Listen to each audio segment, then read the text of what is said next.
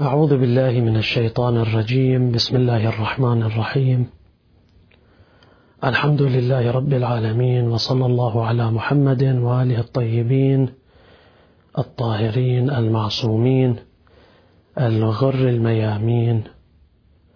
الذين أذهب الله عنهم الرجس وطهرهم تطهيرا لا سيما بقية الله في الأرضين الحجة بن الحسن المهدي عليه السلام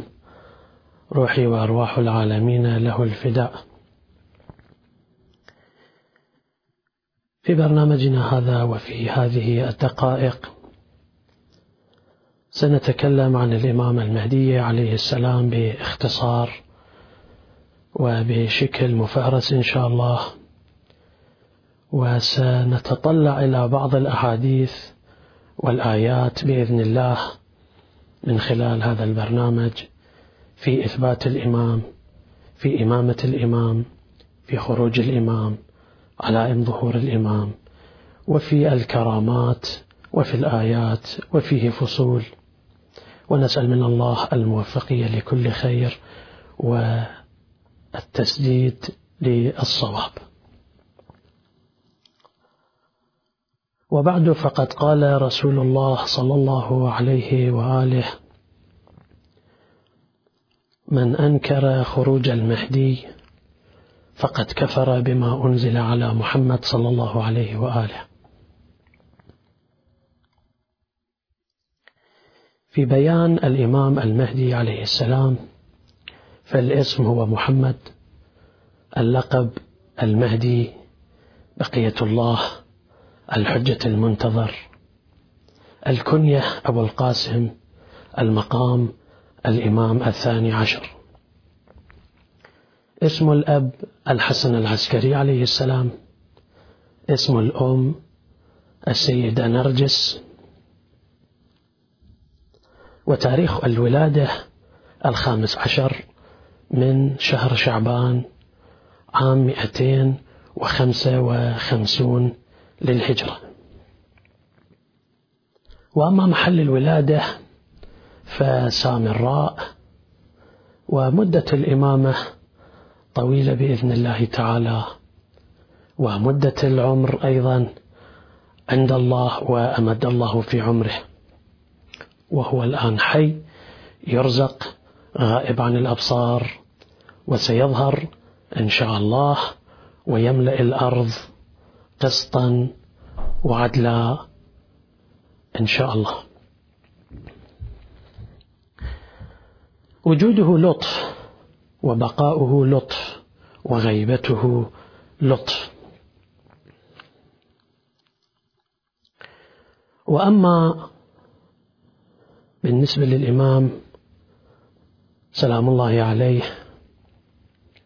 هو الامام الثاني عشر والحجه المنتظر الغائب عن الابصار الحاضر في قلوب الاخيار خليفة الرحمن صاحب العصر والزمان وشريك القرآن وإمام الإنس والجان الموعود بظهوره في آخر الزمان. قال الإمام العسكري عليه السلام لنرجس أم الإمام عليه السلام لما حملت قال عليه السلام ستحملين ذكرا واسمه محمد وهو القائم من بعدي عليه السلام قالت حكيمة بنت محمد بن علي يعني بنت الإمام الجواد عليه السلام بعث إلي أبو محمد الحسن بن علي عليه السلام فقال يا عمه اجعلي إفطارك في هذه الليلة عندنا فإنها ليلة النصف من شعبان فإن الله تبارك وتعالى سيظهر في هذه الليلة الحجة وحجته في أرضه قالت فقلت له من أمه قال لي نرجس أمه السيدة نرجس قلت له جعلت فداك ما بها أثر فقال عليه السلام هو ما أقول لك قالت فجئت فلما سلمت وجلست جاءت تنزف خفي وقالت يا سيدتي كيف أمسيت أي السيدة نرجس فقلت بل أنت سيدتي وسيدة أهلي قالت فأنكرت قولي تواضعا يعني وقالت ما هذا يا عمه قالت فقلت لها يا بني إن الله تبارك وتعالى سيهب لك في ليلتك هذه غلاما سيدا في الدنيا والآخرة قالت فجلست واستحيت فجلست واستحيت فلما ان فرغت من صلاة العشاء الآخرة وأفطرت وأخذت مضجعي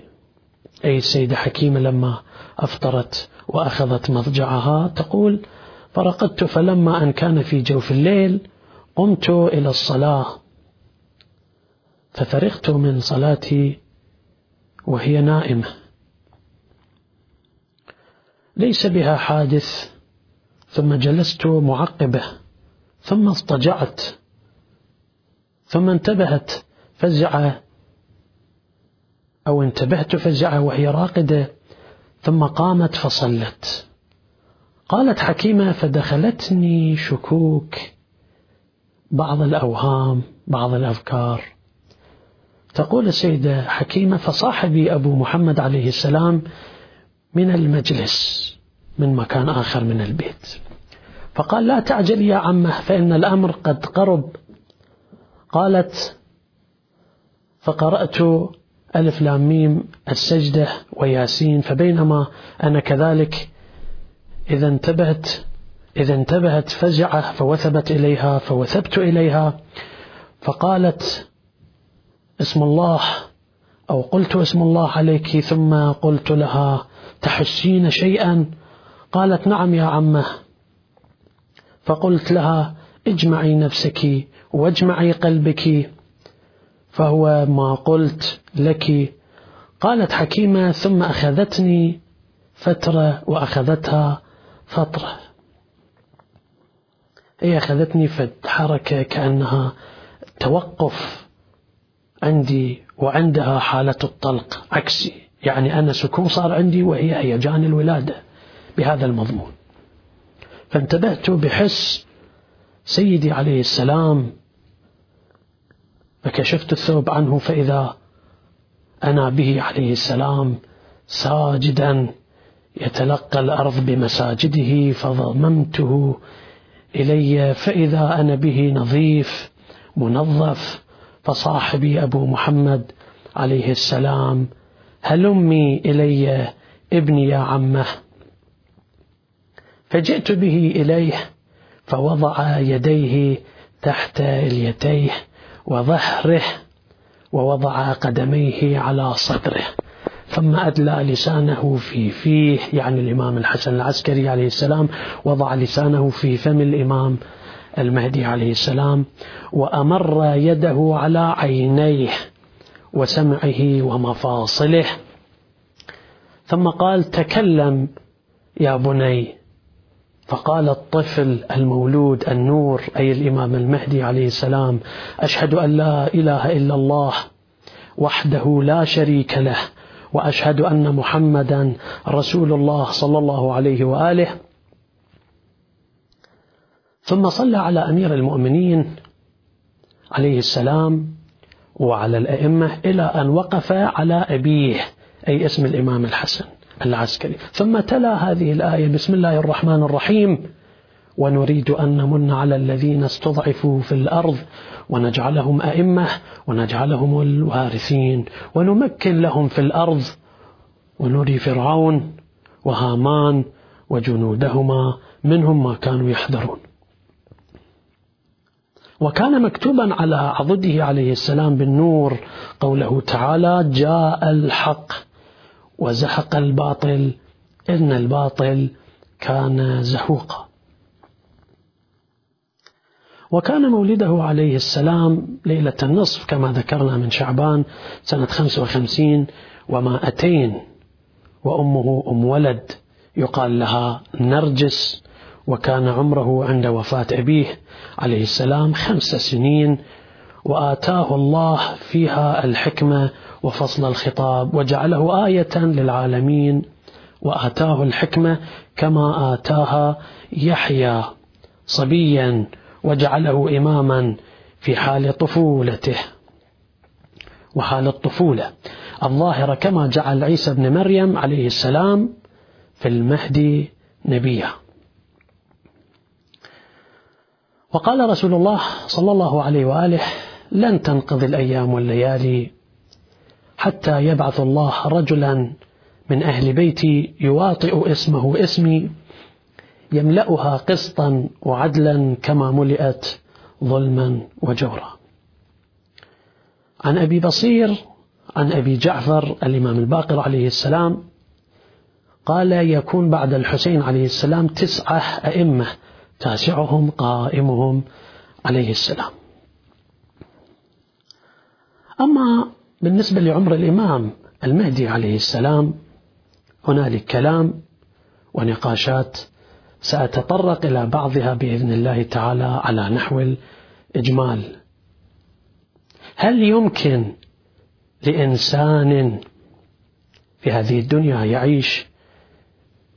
كما عاش الإمام المنتظر عليه السلام يمكن مناقشة هذه الظاهرة وهي ظاهرة التشكيك في حياته حتى الآن علميا ودينيا ولكن ممكن المناقشه العلميه تصل الى قناعات والى اجابات كافيه ووافيه مثلا نقول الاول ان التفوق او التفوق تفوق موجود في جميع الموجودات ابتداء بالجمادات نبتدئ والنباتات وانتهاء بالحيوان والإنسان وذلك على إثر تغيير بسيط في التركيب الكيميائي أو الفسيولوجي ففي الأجرام الفضائية توجد نجوم تفوق جميع النجوم في حجمها وكهربتها وعمرها نتيجة لتوفر مواد فيها غير متوفرة في بقية الأجرام الفضائية هذا دليل وفي النباتات تظهر نباتات متفوقة في الحجم والفاعلية والعمر كما نرى أنه توجد شجرة في قطر من الأقطار تمر على حياتها أكثر من ستة آلاف سنة وهكذا في الحيوان والإنسان وإذا كان لكل فصيل من الكائنات متفوق يظهر في زمان وتكون خارجة على المألوف وخارقة العادة بفاصل كبير فماذا يمنع أن يكون الإمام المنتظر عليه السلام قمة المعمرين ويتفوق عليهم ولقد تواصل علم الطب إلى أن الجسم البشري صالح للبقاء الطويل إذا لم يتعرض لنكسات صحية ولم يتعرض لصدمات الثاني المناقشة الدينية تقول المصادر الدينية وغيرها بأن العديد من البشر عاشوا طويلا كالنبي آدم الذي عاش تسعمائة سنة ويقال مات عن أربعين ألف سنة من ولدي وولد ولده يعني أربعين ألف كثير ليس هو بالمعقول في هذا الزمان أو نوح الذي بلغ عمره 2500 سنة وبهذا المضمون وهو الذي لبث في قومه كما في الآية وفي سورة العنكبوت تقول ألف سنة إلا خمسين عام يعني تسعمائة وخمسين سنة النبي يعيش فقط يدعوهم إلى الإسلام 950 أطول الناس عمرا بعد الخضر وذلك أنه عاش ثلاثة آلاف سنة وخمسمائة سنة يعني 3500 سنة والخضر وإلياس كان من قبل موسى من قبل موسى بن عمران ولا زالا حيين يرزقان وعيسى بن مريم ولد قبل حوالي ألفي سنة وعاش إلى اليوم ولن يموت قبل أن ينزل من السماء ويوجه المسيحيين إلى الدين إلى دين الحق كما يقول القرآن في سورة النساء الآية 159 وإن من أهل الكتاب إلا ليؤمنن به قبل موته ويوم القيامة يكون عليهم شهيدا ولعور الدجال كان قبل أيام النبي الأكرم صلى الله عليه وآله ولا زال حيا وسيبقى حيا حتى يقتل على يد عيسى بن مريم على بعض الروايات عند ظهور الإمام المنتظر عجل الله فرجه وعوج بن عناق كما هكذا مذكور سبط آدم عاش ثلاثة آلاف سنة حتى قتله موسى بن عمران على بعض النصوص الواردة في شأنه وإذا عاش غير الإمام المنتظر طويلا فماذا يمنع أن يعيش الإمام المنتظر طويلا وهو لم يبلغ حتى الآن من العمر بالنسبة إلى إلى بعض نصف أعمارهم وبالنسبة إلى إلى نبي الله يونس عليه السلام القرآن الكريم يقول في سورة الصافات آية 144 آه، فلولا أنه كان من المسبحين للبث في بطنه إلى يوم يبعثون يعني ممكن كان إلى يوم القيامة يعيش حيث نرى قدرة الله أنه عز وجل بإمكانه أن يحفظ وليه وحجته في بطن الحوت وفي قعر البحر وفي الليل المظلم الآية الكريمة من سورة الأنبياء رقم ثمانية وسبعون تقول فنادى في الظلمات أن لا إله إلا أنت سبحانك فبالنتيجة إلى آخر الآية إلى يوم القيامة فماذا يمنعه فماذا يمنعه يحفظ الله سبحانه وتعالى وليه على خلقه في أرضه وتحت ظل عنايته يعني إذا كان في بطن الحوت ممكن إلى يوم القيامة يعيش إذا تحت ظل رحمة الله كيف لا يعيش هذه الآلاف من السنين وهو على كل شيء قدير ففي كل الأحوال ففي كل الأحوال هذه الأشياء الشبهات اللي واردة في حياة الإمام سلام الله عليه هذه غير صحيحة والإمام صلوات الله وسلامه عليه أمد الله في عمره بحكمة وإرادة وهذه جل الروايات تدعو إلى ذلك ومن المؤمنين تسليط الضوء على ذلك والاعتقاد بهذه الروايات الصحيحة الواردة في كتاب الله عز وجل وفي بعض الروايات الواردة عن أهل البيت المتواترة بشكل كثير وعن أئمتنا عليهم السلام مثلا هذا الدعاء الوارد اللي أختم به كلامي اللي يدل على طول عمره عليه السلام وهو بسم الله الرحمن الرحيم اللهم كن لوليك الحجة بن الحسن صلواتك عليه وعلى آبائه في هذه الساعة وفي كل ساعة وليا وحافظا وقائدا وناصرا ودليلا وعينا حتى تسكنه أرضك طوعا وتمتعه فيها طويلا وتمتعه فيها طويلا أولا وهذا دعاء ومن ثم هذا دليل وخير دليل لأنه عن لسان إمام معصوم لأنه عما ورد عن أهل البيت وهو أنه الدعاء لما تطلب بهذه الفقرة بهذه العناية وهو الدعاء اللي إذا وارد عن إمام معصوم فهو يصيب الحق والصواب إذا الإمام سلام الله عليه ليس كما البعض يفكر أنه عمره عليه السلام قصير أو كأحدنا أنه عليه السلام البعض يشك أنه لم يولد صلوات الله وسلامه عليه والبعض يقول أنه يولد في آخر الزمان والبعض يقول أنه إذا ولد يقتله الكفرة والظالمين وإلى غير ذلك نجد, نجد في فقرة من بعض الأدعية المأثورة وهي هذه الرواية هو دعاء في حق الإمام المهدي عليه السلام وارد عن الإمام الصادق صلوات الله عليه وهو الإمام الصادق يدعو للإمام المهدي عليه السلام واجعل واجعله اللهم ممن حصنته من بأس المعتدين الإمام سلام الله عليه متى ما يولد هو الله سبحانه وتعالى حافظ وليه صلوات الله وسلامه عليه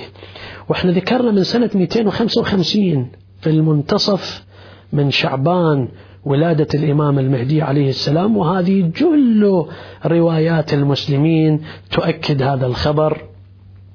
والروايات كلها صحيحة في هذا المجال بعد